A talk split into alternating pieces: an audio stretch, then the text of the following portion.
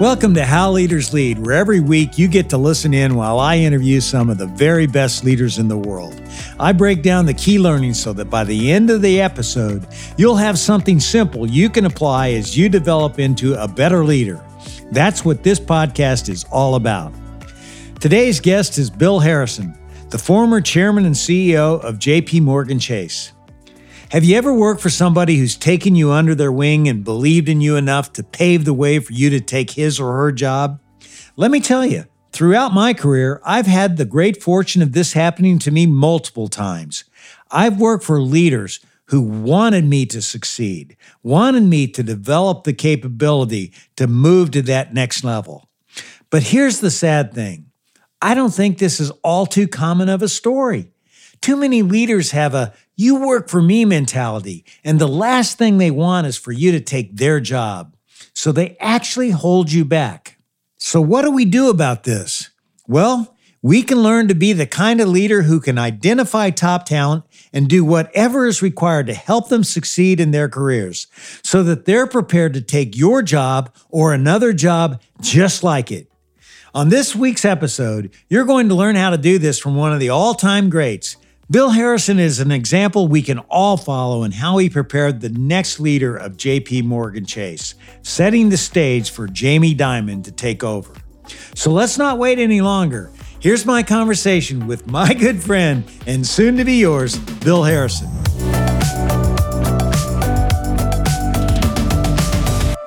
You know, I, I want to get into how you lead and how you were the leading architect of what is now the largest and arguably the best financial institution in the world, JP Morgan Chase. But first, I really want to understand how you got to where you are. You know, and I understand you came up in a family of three generations of bankers. I did come up in, in, sort of a family of bankers, not totally, but I grew up in a small town, Rocky Mount, North Carolina.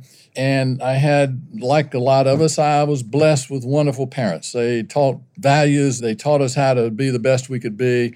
And I was very close to them and miss them greatly, but they had a big impact on my life. But also, small town gives you the opportunity to get to know everybody. I mean, you know your teachers, you know your coaches, you know your friends well, and you know the parents of your friends. So it's a very integrated community. And it certainly gave me a sense of who I was and I got very comfortable in, in my own skin through all of that. So then, then I went off to prep school and great experience there. Played basketball. I was a very good basketball player. I was an average student, and I want to point that out because that never left me wherever I was uh, in the, in the academic world. You're always so humble. I'm not sure I'm going to buy into that. No, that's true. And one of the things my dad taught us, which is interesting, because I think back on my management style is that he's a very entrepreneurial guy. He was he loved politics, he loved people, he loved to enjoy life, and he was successful. Uh, so we lived well in this small town, and he taught us values. But he also one of the things he taught me was, son, I want you to be responsible, and my checkbook is your checkbook. So when I went off to college, I had his checkbook. I could do anything I wanted. And I learned to be responsible. I didn't take advantage of it. I didn't live poorly, I might add, but I lived well. And I thought it was a great lesson because he had to trust me to do that, and I trusted him, and that was something I carried on. And my mom was tough. She just demanded a lot, and I was never living up to what I should do academically. She, she was always on my case. But they had a huge impact on me, and I was very close to them. You know, Bill, you mentioned you played basketball, and I, I understand you were a huge basketball star in high school, and you got a scholarship to play at North Carolina under the legendary Dean Smith. What did he teach you about leadership? He taught us a lot. You know, I was his I was in his first recruiting class in 1962. It wasn't a very good class, I might add, but it was all good from there. But he was very disciplined. One of his slogans that he really lived by, that you can use in business, you can use anywhere, he said, play hard, play smart, and play together. And if you think about those three things, they work everywhere. And I used his discipline, I used how he led with his values in my business career and in my life. He had a big impact on me, as did a lot of the coaches I was blessed to have along the way. Can you tell us about a one on one coaching experience that you had with Dean Smith? Well, I wasn't good enough for him to really focus on me too much, but he would tell you things that you needed to work on. He treated everybody equally. I mean, that was what was remarkable about him. He was there for 35 years. I'd argue he had the most dedicated group of lettermen over 35 years a coach could have because he treated me the same, and I was one of his least talented lettermen. He treated me the same as he treated Michael Jordan. He would come to New York, and this was before I was a senior guy in the bank, and he'd say, Hey, we're playing in the garden next week. I got four tickets for you and I'm just thinking about you. And, and I could go into his office anytime when I was in Chapel Hill. He wanted to see you. He had a photographic memory, so he, he knew your family, he knew everybody. So he was he built a great network, and it was another wonderful lesson in leadership about connecting with people through his value system. You know, you you mentioned that you spend a lot of time on the bench uh, that first year when you were on scholarship, but I understand you actually gave up your scholarship so that Dean Smith could recruit uh, more talented players. I mean, what made you do that? Well, your interpretation is a bit generous. You have three things going on in college. I did playing basketball. You're there for academics, and you're there for getting to know people and enjoying the university. After two years of playing basketball, I found that it was hard to do all three well. And I decided uh, that best I might play some my senior year, seventh or eighth man maybe. But I said, you know, I don't like the trade. I, I think I should give basketball up. So I did for that reason. Now, in hindsight, I regret doing that. Um, one of the few things I really regret in life, and I regret doing that because I missed out on an opportunity to really get another two years under a great coach, but also missed out uh, on the, the opportunity to just to continue to learn and to not give up. If I'd continued to play basketball, I could have easily done all three of them and it would have been fine. So you got on with your business career and you start out as a trainee at Chemical Bank and you get promoted eight times on the way to the top by my count. I might have missed a couple, but what was your favorite assignment as you were working your way up before you became the, the top dog? Well, I liked all of them, and that was it's an interesting. This is an interesting observation. I went to New York thinking I really don't want to go, but it's better than staying with a bank in North Carolina. Get out of your comfort zone, go do something. So I went to New York thinking I'd be there for two years. Well, I got there, and lo and behold, I'd love going to work every day. I was learning, and I was contributing, and I thought that was really great. And so I had this first job in New York for eight years, and then they asked me to go to San Francisco, and I didn't want to. I said, "No, like I'm very comfortable doing what I'm doing. Don't ask me to go do something else." And they said, "Well, everybody wants to go to San Francisco." I said, "Fine, go ask one of them because I don't want to go." They were very patient with me, and I went to San Francisco. It took me about a week to fall in love with it, and then I was in San Francisco for three years, and uh, loved that. And then they asked me to go to London and, and uh, well, I don't want to go to London. I mean, I'm happy in San Francisco. And then same coming back to New York. I don't want to come back to New York. I'm happy in uh, New York. So it was interesting that I was very comfortable staying in the zone. I was one of the people who didn't want to keep moving so fast. A lot of people are always saying, I got to have this, that. I wanted to be happy doing what I was doing and be comfortable doing what I was doing. I was never afraid about the next job. I just liked my life. I liked my friends and family and the environment that I was in. So it was kind of interesting. And I look, looking back on that. When you think about it, Bill, how did the process of getting promoted so many times shape what you need to see now when you look at people and, and you assess whether they need to move up? The takeaway for me through all of that was you got to take a chance on young people. They moved me to London when I was 33 years old. I went from a management, my first management job in San Francisco was managing 13 people. I found out I really liked that. I was actually good at it. Uh, and then I would go to London, I had 1,300 people. And, and I was 33 years old. And I look back on that and I said, wow, you know, it's kind of amazing that they would take that risk on me. And it's a good lesson learned. It was for me that you got to take risk on on young people. And back to my earlier comments, you got to get people out of their comfort zone. That's how you keep growing.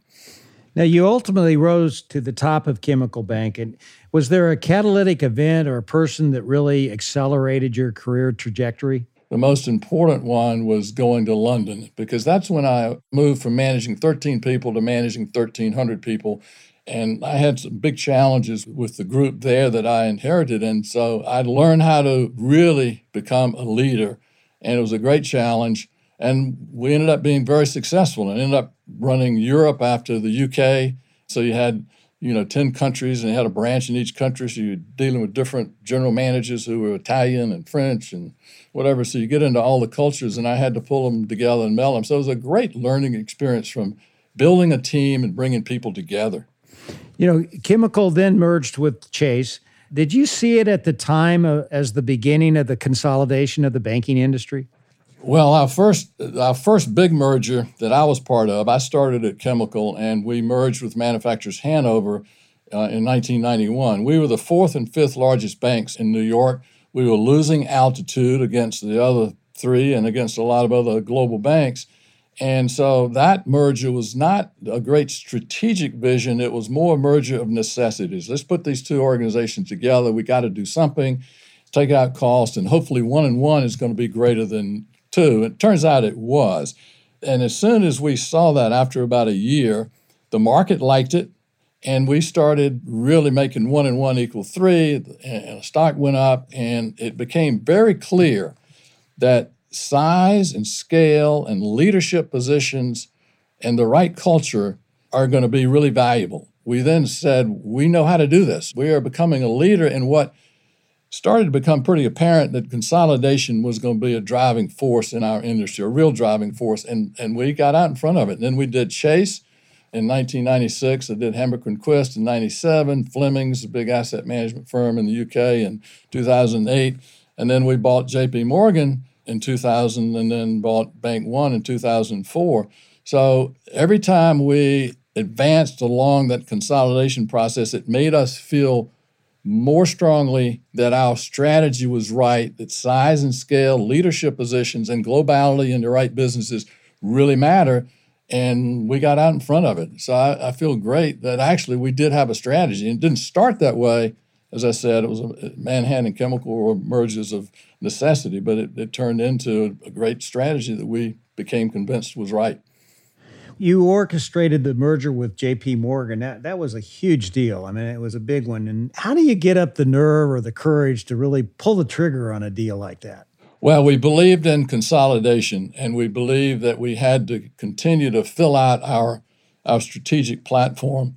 And we needed uh, a firm that had more investment banking capabilities. And we talked to a couple of other pure investment banks, didn't work out. We went to JP Morgan and talked about that deal, and I think they were experiencing the same thing that they needed to do something. And so it was an easy call. We went to them first in 98, and they didn't want to do the deal. Then when I became CEO, I went back to them, and they agreed, thank goodness. And uh, they should have been the consolidator in the business. And when we did our first deal in 1991, the combined market cap of chemical and manufacturers was less than $2 billion. The market cap of JP Morgan was $9 billion. And they were only AAA bank in the country. They were the best bank in the country. They should have been the consolidator. They weren't. We ascended, they declined. We ended up buying them.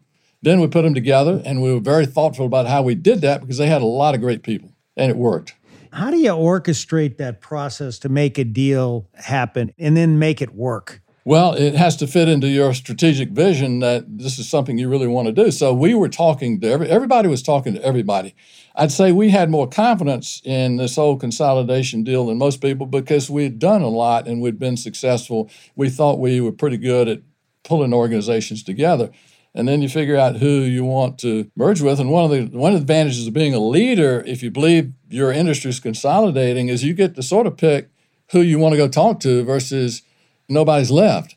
And that's what we did. Then you go talk to them. And the most important thing, and I want to underline this the most important thing when you really start thinking about another deal is do the cultures come together? Because on paper, all these deals look great. When, when you take the top 10 or 15 banks, investment banks, you could put uh, all of them together. On paper, you could make that look pretty good. But the key is can you pull them together culturally? And if the gap was too wide, we, we would try to figure that out. We kind of knew each other pretty well. And uh, if the gap was too wide, you'd say it's not something we want to do. I mean, I had a conversation with Hank Paulson about Goldman Sachs because everybody was talking to everybody. And we, we talked about putting it together, and I said, Hank, you know, it wouldn't make any sense. Your culture is so good and so strong. We would buy you guys, it wouldn't work. So you have to find somebody where it could work. And then once you do it and you agree that you can manage that cultural divide, then you got to go to work and make decisions quickly and start executing the merger. And those are hard. They're hard. There's no question about it. As I understand it, when you orchestrated the JP Morgan and the Chase merger, you got a lot of criticism by the press. It wasn't a popular merger, and the investment community wasn't that happy with you making the deal. How did you really dig into what the reason was for that, and how did you coach yourself through such a tough experience? Well, the market didn't like the fact that we paid a 30% premium for JP Morgan. And I took the view that, hey, this is so important for us strategically. We're not going to think a year down the road. We're going to think you know, three or four or five years down the road, and and let's do it. Furthermore, I thought we could create a lot of value. So we put the two together, and I'd say the merger process itself went as well as most of the others. But what happened in the second year of the merger is that you had the bursting of the bubble that was in the tech space in 2000, and, and that created a lot of problems in our private equity business. Uh, and then we had WorldCom and Enron we had big exposures there. And so all of a sudden, we were in the spotlight, and it was tough. What I do in a situation like that is I try to make sure I'm assessing it right. For example, somebody would, a friend would walk into my office, a partner would walk into my office and say, Bill, you know, I'm so sorry you're getting all this heat from the market and and others, and you know, I wish I could help out more. So, how you doing? I said, look, I'm doing fine. Because when I get into a crisis like that or a situation that's tough, I try to quickly do a worst case scenario. Okay, what's the worst case that can happen here? And I would say every time I've ever done that so far in my life, I get to the point where I can manage the worst case and the company can manage or the family can manage the worst case. If you get to that, then you say, okay, that's the worst case. We're going to survive. We're going to do all right. Let's go to the best case and let's go try to implement and come up with a plan to go to the best case. And then I would turn to my friend and say, Don't feel sorry for me. I said, Worst case that happened to me is that, that the board removes me from my job. And I said, If that happens, it would be very sad because I believe in this company so much that it would be a sad day. But I said, having said that, I've had an unbelievable career based on anything I thought coming out of Rocky Mount, North Carolina. And secondly, I'm financially secure. I have a great family. I'm healthy. I'm 57 years old. I'm doing just fine. So don't worry about me. Let's put this in perspective. In our worst year, we're going to make $3 billion after tax. We're double A rated. We've got a great future. We got great people, and we got a strategy that's going to work. And we will be a really, really good bank, no question. And I really totally believe that. Turns out that was true. Now, a lot of people had to get there, but that's how I felt. And I think a leader has to have that vision and belief and articulate it. The good news is I did. I mean, it wasn't even a close call. I, be honest, I wasn't that worried about it. I didn't like all this stuff going on, but you had to manage it. You know, you always hear that phrase that it's lonely in the corner office. Is it, Bill? No, I, I never looked at it that way. I had a lot of great partners. I would bring them in on everything. They knew most everything I knew and I didn't feel like I was by myself. And also, my relationship with the board was such that I felt good about it. I mean, I told the board everything. I didn't try to sugarcoat anything. Hey, this is what we have, guys. This is why I think we can manage it, and this is why I think we're going to end up being a great bank. And so I, I never felt alone at all. Thank goodness I didn't. I mean, maybe I should have, but I didn't. you know, it's been said that mergers and acquisitions really represent the real acid test for leadership. Do you agree with that? And, and why is that so if you do? Oh, yeah, that's a very true statement. I mean, I did a lot of work, especially in London and doing some other things before we got in the merger process. But once you get in the merger process, it's a whole new ballgame. And I would say if you're not a good leader, you're going to be exposed very quickly because things have to happen really quickly. You have to be decisive. You have to build a team. You have to bring things together. And if you don't, you're going to be exposed as a leader based on the normal operating environment. I mean, our people used to call it the uh, desert storm mentality. This, you know, came out of when Bush 41 had his program to go to fix Iraq and they called it Desert Storm. And we would use that analogy. We're in Desert Storm, man. If you don't see that and act like that as a leader, make decisions, get on with it, you're going to be exposed. So you have to. And it just really brings to fore all the important things of leadership. And that's why I loved it. And people who couldn't do that got exposed and they probably left.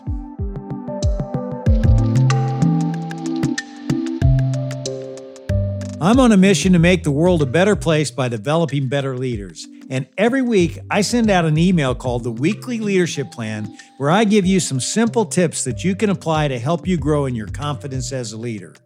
You can get this weekly leadership plan for free. Just go to howleaderslead.com slash plan and sign up today. Again, that's howleaderslead.com slash plan.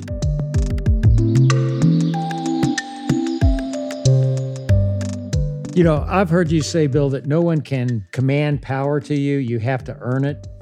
Was there a specific experience that really helped you draw that conclusion? And what was your key to earning power?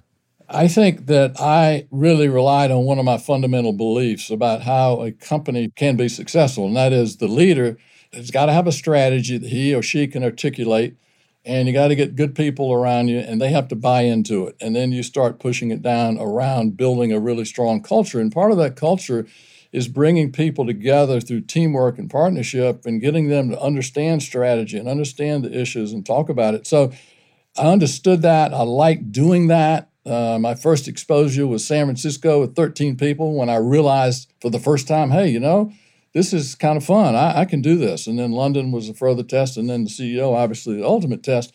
But it was something that I felt very comfortable with. And, and one of the things, David, I know you were part of this because David was on our board and did a great job there as a board member.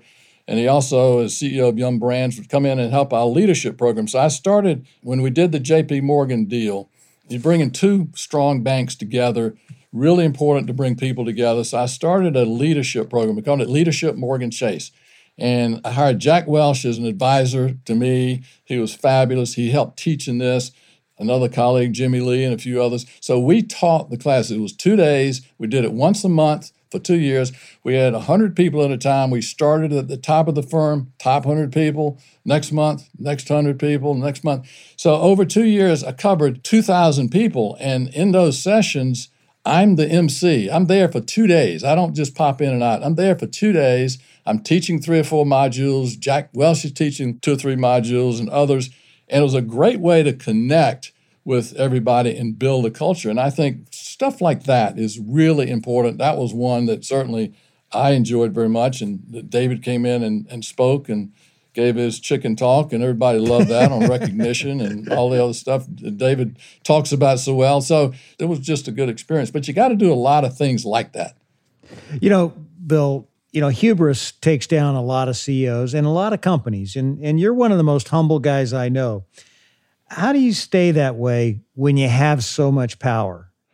I think we all want to be successful in what we do and accomplish something. And uh, then it's a question of how you do it. And I always felt that the way for me to be the best leader I could be was to have a right strategy, to get good people around me, build a culture, and then have teamwork and partnership and make sure people felt like they were part of the team and not me up there just by myself. So the more I could share and get people involved, the more successful I was going to be, they were going to be, the company was going to be. So it was just a sort of a natural thing for me. And if you believe in teamwork, you know, you you can't take all the credit yourself. You got to get others involved.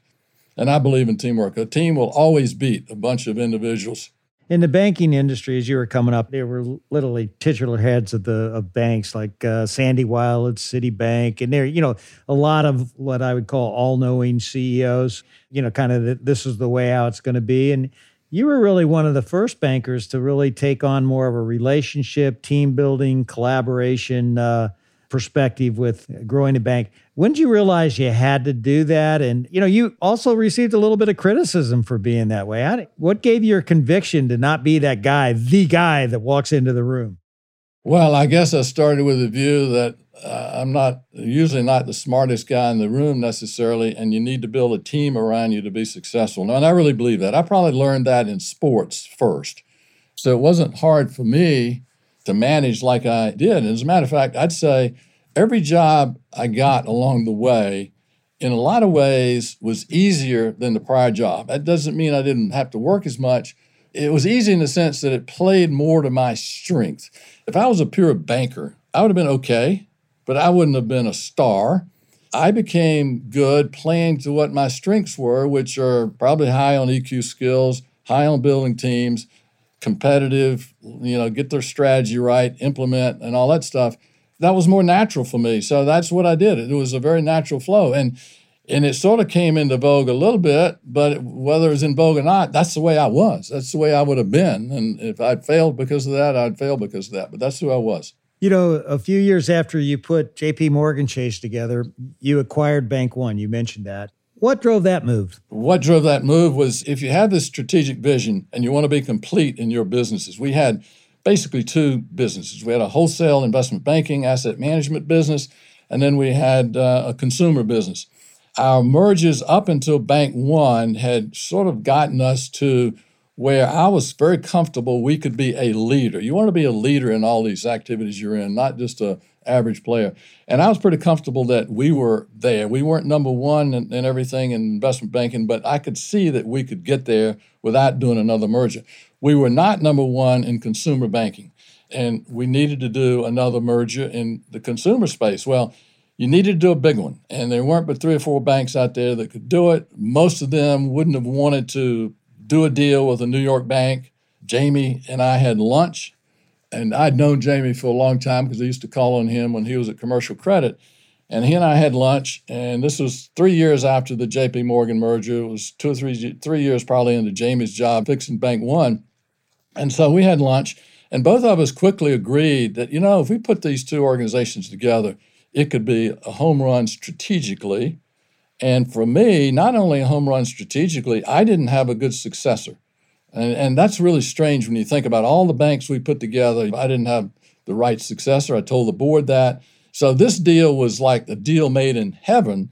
And so Jamie and I just sat at that lunch and I said, Jamie, I haven't talked to my board, but here's what could make this deal work, I think, when if I go to the board. And when I say this, remember that three of these first things I'm going to say usually derail a deal for the wrong reasons. I said, okay, Jamie, here's what our board's going to probably want. It's got to be named JP Morgan Chase, not Bank One. It's got to be headquartered in New York, not Chicago. And, and Jamie said, yes, yes. And I said, they're going to want me to be CEO for a couple of years. I'll be 63 at that point when I retire. You're 49. I'm very comfortable with that, but they're going to want that. You may not want to do that. You may not want to work for me. He said, no problem. And I said, the fourth one is that because I was criticized for overpaying for JP Morgan, it ought to be a merger of equals financially. Well, I can't comment on that. That's the board matter. I said, fair enough. That's the only sticking point we had in this whole deal, and that we negotiated for about two or three months. And thank goodness it worked out. And I remember David, going home that night that Jamie and I announced the Bank One deal in January of 2004, and I walked into Ann, I said, Annie, I have to say, this is the most satisfying day of my business career by far because uh, a CEO really worries about strategy and you worry about a successor. And today, both of those were done. Yeah, that's true. It, it, it was a marriage made in heaven. And but Bill, to do this deal, you basically had to agree to step down as CEO and hand the reins over to Jamie Dimon after two years. And you know, I know you love the company and you love being CEO. How could you agree to such a selfless move? Well, again, I wouldn't say it was selfless. I was so happy that I had a successor. I didn't want to work for another seven or eight years trying to develop a successor. I was 61 at the time we did the deal.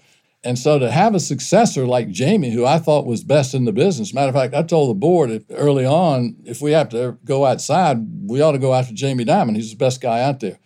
So for this deal to produce Jamie plus a great strategic outcome for the company was just great. So that was the first thing. I was just happy to have a great successor. And secondly, after two years of doing this deal, I would have worked there for 40 years. 40 years is a long time to work in a company. And I was fine. I was ready to move on. Some guys, some ladies have to keep working 24 by 7 in a serious job. That was not me. I had a lot of outside interests, so I was very happy to step back. I really was. So the only thing for me that was important was to just to watch Jamie and make sure the values and the culture that he and I had agreed on were actually true. And it didn't take long to say, man, he is really good, not only as a great banker and leader and operator, but he's got the right instincts on culture. So it was, I'd say, the smoothest transition that's happened in most organizations at the top level for those reasons. When you brought the two companies together, I mean, what did you think about the possibilities? I mean, what, did, what did you really think was going to happen? Everybody always says we're going to become the best in the world and da da da da da da. I mean, what was the vision and, and what did you guys think about? As we all know, every time companies do a merger, they'll sit down with a new management team and come up with a new vision strategy piece. And we did that. So Jamie and I sat down, and in the prior merges, we would do that. And by the time we got to say Chase Chemical, we were pretty big. So you could sit down and say with the new management team, hey, we want to be one of the best banks in the United States. And we can get there maybe, maybe at some point. So that was the mission you sort of thought you might. When Jamie and I did this deal, we weren't the best bank, but we both honestly believed that we could be the best bank in the world. So our mission vision statement was we want to be the best bank in the world. We didn't put a time frame on it, but we honestly thought that could happen. And that's what I feel the best about that it actually did.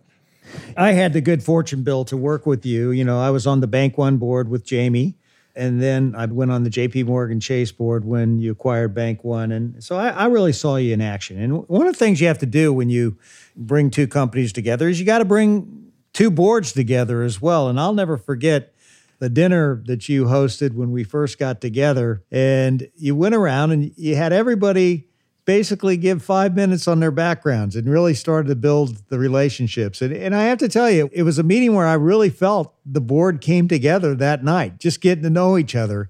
What is your key to really building relationships and bringing people together? I, I think it's getting people to talk and uh, share their experiences, share their views, share their values, and just getting to know each other. And when we did that at the board that night, you know, it was a little dicey because, you know, you got a lot of big hitters in that room, including you and, and many others. And so to ask them to go around the room and share five minutes of their story, I mean, to ask Lee Raymond, CEO of Exxon, he's a tough guy. I wasn't sure how, how much he wanted to do that. But I thought it was important. It was consistent with how I thought. And let's try to build a team. We're doing it with the rest of the organization. Let's at least start at the board. And I think it was good. And I think we had a really good board and it came together very well, not because of that, but just because we all related to each other and got to know each other and ended up trusting each other. And you continually worked on the board in that kind of manner, you know, getting people to open up and share. I thought that was great learning to see in action. And the other thing I noticed is that, you know, here you are, the CEO, you're going to move out basically in two years. The minute Jamie Dimon walked into JP Morgan Chase, you did everything you could to help him be successful and be your successor. There was no, I'm the guy in charge at this point. You know, you were really focused on making Jamie successful. How do you think you can really help successors really take on the next role? What advice can you give to people? Well, that transition was easy because Jamie was so good and I knew he was good and I knew him. And so we had a really easy time and he was chief operating officer, I was CEO, but I deferred to Jamie on most everything because I took the view that okay, he's going to be CEO in two years, and if he disagrees with me on this, he's going to change it in two years. So unless I really disagreed with something, then I would generally go along with Jamie. But the good news is we never really disagreed on many things at, at all. But if we had, then I would have said, no, I am CEO, I'm not going to do it that way. But I think you have to be pragmatic and do what's best for the company. It was easy in this case because we agreed. And then Jamie was, you could see, he was so good. And I was blessed to have a successor like this. So I just wanted to make sure he had all of my support to be as successful as he can be. But I think in terms of passing it on to others, the main thing is, as the outgoing CEO is to have a process with the board to find the right person. And if you find the right person, you can kind of work out the other stuff, but finding the right person is always hard.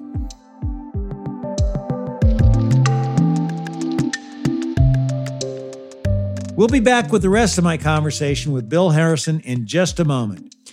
As you've heard us talk about, the person who took over as CEO of JP Morgan Chase after Bill was Jamie Dimon. I've known Jamie for years. He was originally on my board at Yum! Brands, and then I became a director of JP Morgan Chase when he had the reins. In our episode on How Leaders Lead, Jamie talks about how you always need a plan to deal with problems. Crises happen and they they happen in ways you don't necessarily always understand. Like look at the one today. The, the best preparation, have a great company, have good margins, respond quickly, take care of your customers, know that problems happen, don't be over leveraged, don't say, I never expect something to get bad. It can always get bad. Go back and listen to my entire conversation with Jamie, episode 14, here on How Leaders Lead. You talked about your leadership program, and you and I share a common belief that leaders need to teach. Give us your elevator speech on your teachable point of view on, on leadership. I think a good leader has to have a vision, a strategy, and then convince the people around him that that's what we're going to do, and then build a culture that supports all of that, and then go execute it. I mean, those are the things I would always keep coming back to you know, I teach in high school here down in Florida. I teach 11th grade, and, and I talk about vision. And I said, you know, whether you're CEO of a company or whether you're in the 11th grade, you folks ought to have a vision. Your vision could be as simple as I want to go to college in two years, or I want to go into a vocational school, I want to have a family, but have a vision because you really need that. So I'm just a great believer that's where it starts. And then you got to get people to follow you. You got to build people around you who can help support you in getting it done. You mentioned that you hired the late Jack Welch as an advisor on leadership for the company, and you had the good fortune to get some coaching from Jack. How would you describe his coaching style? I mean, here he was one of the greatest leaders in business history. And what did he help you discover about yourself? Well, it was a funny story. When Jack retired, he went out sort of publicly and said, I will be an advisor to three CEOs if they would like and come to see me. So I, I'd sort of met him. I went over to see him, didn't know him that well. And I said, Jack, we'd really love to have you come in and help us. He said, No, nah, I don't want to do that. I don't like investment banking. I don't like those guys. I don't like your culture and whatever. I said, Well, that's exactly why we need you, Jack. So after an hour and a half, he said, okay, I'll do it. I walked out of there. I felt like I'd known Jack Welch forever. And he and I became very close. So the way I would use Jack is number one, he taught in this Leadership Morgan Chase program every month, and that was great. Secondly, I would call Jack. I mean, I wouldn't sit down with Jack and just say, just give me feedback so much, because Jack naturally does that when he sees it. Anytime I had a sort of an issue I wanted to get more brain power on or experience on, I would call Jack and say, Jack, what do you think? And number one, he was always accessible. He would always give you a really smart, thoughtful answer on what he thought, but he didn't try to push it on you. I love the guy. He was just great. You know, I want to take you back a few seconds into some of the things that we've talked about earlier. And and you mentioned that when you were at Chemical, you went to London and ran an office with 12, 1,300 people. What was it like being an American in an English, you know, London office? How did you go about building credibility? 33 year old is plopped in the middle of an organization of 1,300 people, and the view is, I'm sure, what are you doing here? You don't really know our businesses. You don't really know the UK. You're 33 years old, whatever. And to make it worse, we had a very dysfunctional executive committee that I inherited. I mean, it, they, they didn't like each other and they probably didn't like me, but they disliked each other even more. So here's something I did. It really taught me probably more than most anything I've ever done. The team just didn't get along. And after about six months, I ran across an organizational consultant, and he said, Bill, this is what I'd suggest. We're going to have an offsite for two and a half days. We're going to take these eight people out there, and we're going to peel the onion back. And he told me how he's going to do that. And I said, wow. I said, just make sure you don't peel it back so much that all these guys quit because then I'd lose my job and I don't want to do that. so we went to this offsite, and here's how you started the meeting. It was brutal because it, it taught me feedback in a very real way. He'd okay, the first thing we're going to do, you're going to go to the person on your left, we're going to go around the circle, and we're going to say, okay, John Jones, I want everybody in here to tell you what they do not like about you personally. And of course, these guys couldn't wait to do that because they didn't like each other. They just lit in each other. And of course, the next guy couldn't wait to get back at him. So you got a lot of bad stuff out, and it was a it was personal. Then he flipped it to say, okay, let's go around and say, what don't you like about John Jones, who's running operations? What don't you like about how he's doing his job? Well, of course, everybody piles on this guy, and, and it goes around like that. So everybody's piling on everybody, and it gets ugly. And, and I'm like, wow. But I trusted my organizational consultant because he told me exactly what was going to happen. It did. He said about the second day, somebody's going to say, wow, you know, why don't we talk about something positive? So then you flip it and you do the same thing the other way. You go, what do you like about John Jones personally? What do you like about him? Well, somebody would say, well, I like I like that. You know, that's good. And John Jones would say, wow, I can't believe the guy likes me for something. And so you do that, and then you do the same thing on the uh, on the business side. And the result of that is you get everything out, and it was all flushed out. It was pretty harsh, but then what you end up with is real purity because the team has gotten everything out there. And then you spend the, the last half a day saying, okay, how are we going to work together? So we went back to London actually as a very unified team. We weren't perfect team for sure, but we did a lot of great stuff as a team after that because everybody kind of knew where everybody was coming from.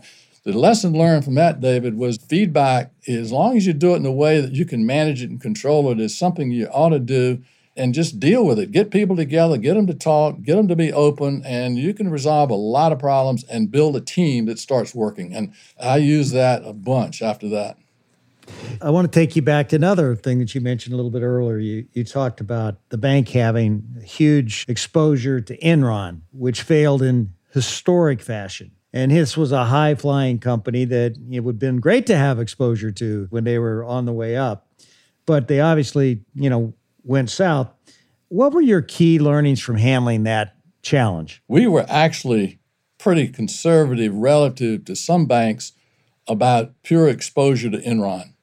But we'd had these payment contracts that were insured by insurance companies that we thought were very pure, had all the legal advice. And when they got in trouble, the insurance companies bailed out and we had an exposure that we didn't anticipate. And then everybody piled on. You know, the regulators come after you, the, the other side comes after you, the shareholders come after you. And we had to settle for a big number. And it was pretty unpleasant because it, to me, wasn't fair, but that's what CEOs run into you know, I didn't learn a whole lot because we were pretty disciplined about how we managed that credit risk. It was just we got it wrong. I think for the wrong reasons. I don't want to be defensive, but that's one that we caught a lot of flack for, and it cost the shareholders some money, and it was too bad. So you don't want to be defensive, but how do you keep your team positive in a situation like that where you think you guys have definitely been wronged? Well, I didn't get a lot of sympathy from the board and you know, I'm, our employees, we tried to explain it to them. I think most employees did. I, you know, I went on Maria Bartiromo several times to talk about it. On anything like that that becomes an issue, again, you're back to how do you manage a crisis? You try to really define it. You try to articulate and communicate to your people, your constituents, as best you can. And you know, that was a hard one to do. It was a hard one to explain, but you do, you do the best you can, and we we got through it. Yeah. You know, I, I said at the top of the show that you led the consolidation of the banking industry and and big banks, you know, draw lots of criticism today. Do you think it's justified? Well, I think in the global world that we're operating in, that size and scale are critical for success. They create a lot of American jobs, they create a lot of American prestige, and you don't want to have your American banks the, the, smallest in the world. And we were heading in that direction actually because we had very strict consolidation regulations in the U.S. for a long time. So no, I think it's a positive, and I think if you look at J.P. Morgan Chase today, I think we serve our clients a lot better than how we serve the clients at Chemical Bank, whether you're a consumer client or whether you're a corporate banking client. We just do a much better job in every way. So I think you can. I think size and scale can create real value if you do it right. But there are plenty of big companies that don't do it right for a whole bunch of reasons. But I think if you look at the well run financial institutions, they're adding a lot of value. And I'd make the same argument for the other big companies in, in the U.S. It's a real advantage for the U.S. to have this strategic advantage. Bill, it's been so much fun learning from an incredible career as I listen to you, you don't really sound like you were ever overly ambitious in your career. Did you always want to be a CEO? I got to ask you this, or did it just kind of come upon you? I never looked at the next job as something I really had to have in three years or whatever. I just, I'd like to feel like I was accomplishing something, that I was learning something, and then I was enjoying myself. So certainly never looked at the potential that I'd be CEO, not even when I got up to be relatively senior. But then when I got to be pretty senior, I know Walter Shipley, who was CEO at the time, sort of indicated that I was on the short list to be considered. And we had lunch one day in his dining room, and he said, Bill, you know, it's really between you and another guy I'm looking at, and I just want to just keep talking to you. And I said, Well, I'm honored. But I said, Walter, I got to tell you something. I said, if given the opportunity, I'm not sure I really want it. And he was, of course, shocked. He said, Well, let's just think about it. He, he was very cool about it. And so I went and talked to Ann, my wife, talked to my friends, I talked to my parents. All of them said, Are you crazy? Uh, you get that opportunity, you got to take it. And I was sort of leaning that way, but I wasn't totally sure because it gets back to getting out of your comfort zone. And my comfort zone here wasn't that I was afraid of the job. Actually, going back to what I said, I, I was very comfortable that I could lead and continue to do the strategy right and all that. I just liked life. I liked my friends. I liked the environment I was in. And I was 57 years old. I was financially secure. Don't want to keep working. Thank goodness I decided that if given the opportunity, I would take it because I look back and say, if I hadn't done that, boy, would I have missed out on an unbelievable experience that I had being a CEO and, and all the things that we've accomplished and now the greatest bank in the world, which gives me a lot of satisfaction. So it was interesting, and most people wouldn't think the way I did, but that's the way. To be honest, that's the way I was thinking. you are who you are. I am what I am. I'm Popeye the Sailor Man. You're Bill Harrison, man. That's it's you, and you stay true to who you believe. You know, you know. I want to wrap this up by having a little fun with you here with the lightning round of Q and A. Bill, are you ready for this? Yes, sir. What's one word that best describes you?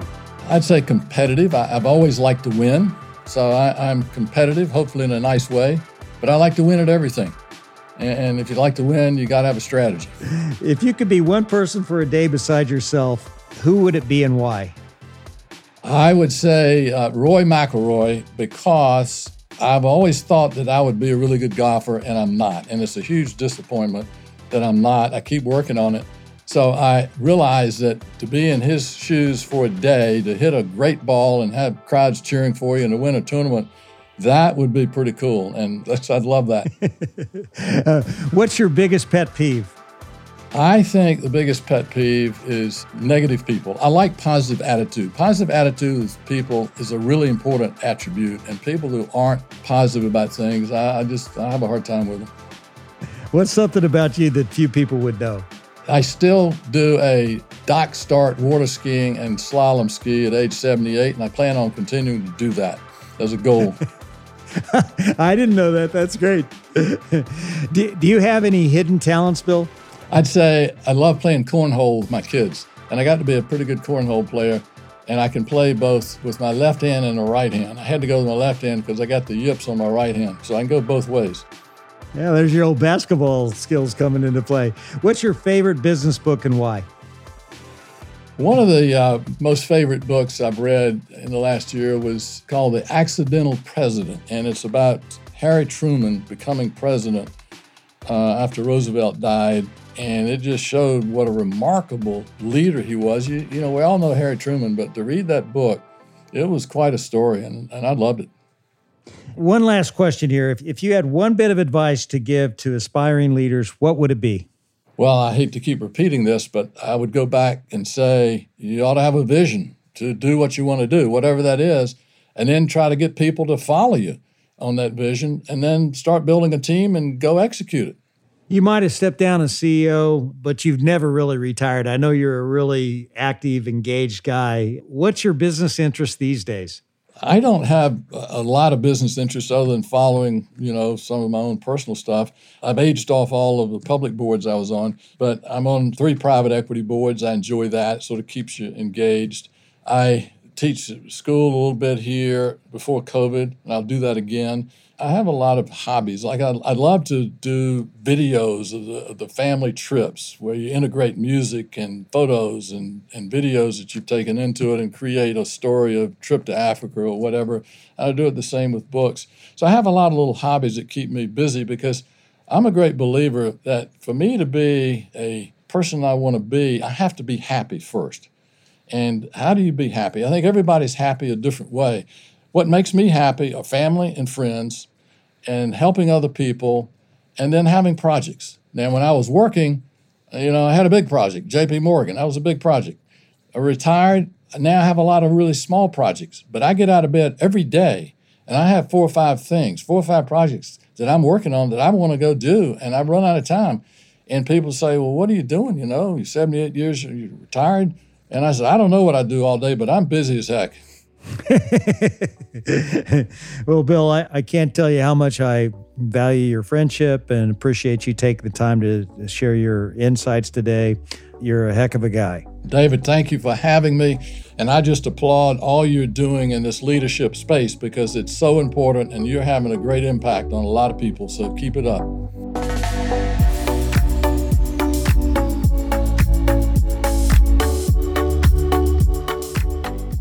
I'm really struck by how selfless Bill Harrison is as a leader.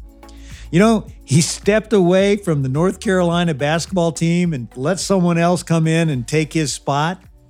He also stepped aside from JP Morgan Chase and let Jamie Dimon take the reins.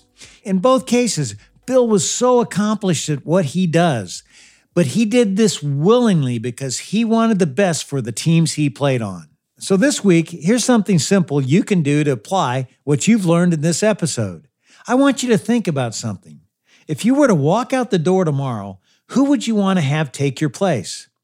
All right, then here's the big question Are they ready? If you don't have someone in mind to take your place, start there. And then, as soon as you have that person or a couple of people with some potential, invest time to get them ready. Teach them what you know and pave the way for them to be successful. So, do you want to know how leaders lead? What we learned today is that great leaders prepare the next leader. Coming up next week on How Leaders Lead is Guy Raz, the host and creator of two wildly popular podcasts, How I Built This and Wisdom from the Top. So, be sure to come back again next week to hear our entire conversation. Thanks again for tuning in to another episode of How Leaders Lead, where every Thursday you get to listen in while I interview some of the very best leaders in the world. I make it a point to give you something simple on each episode that you can apply to your business so that you will become the best leader you can be.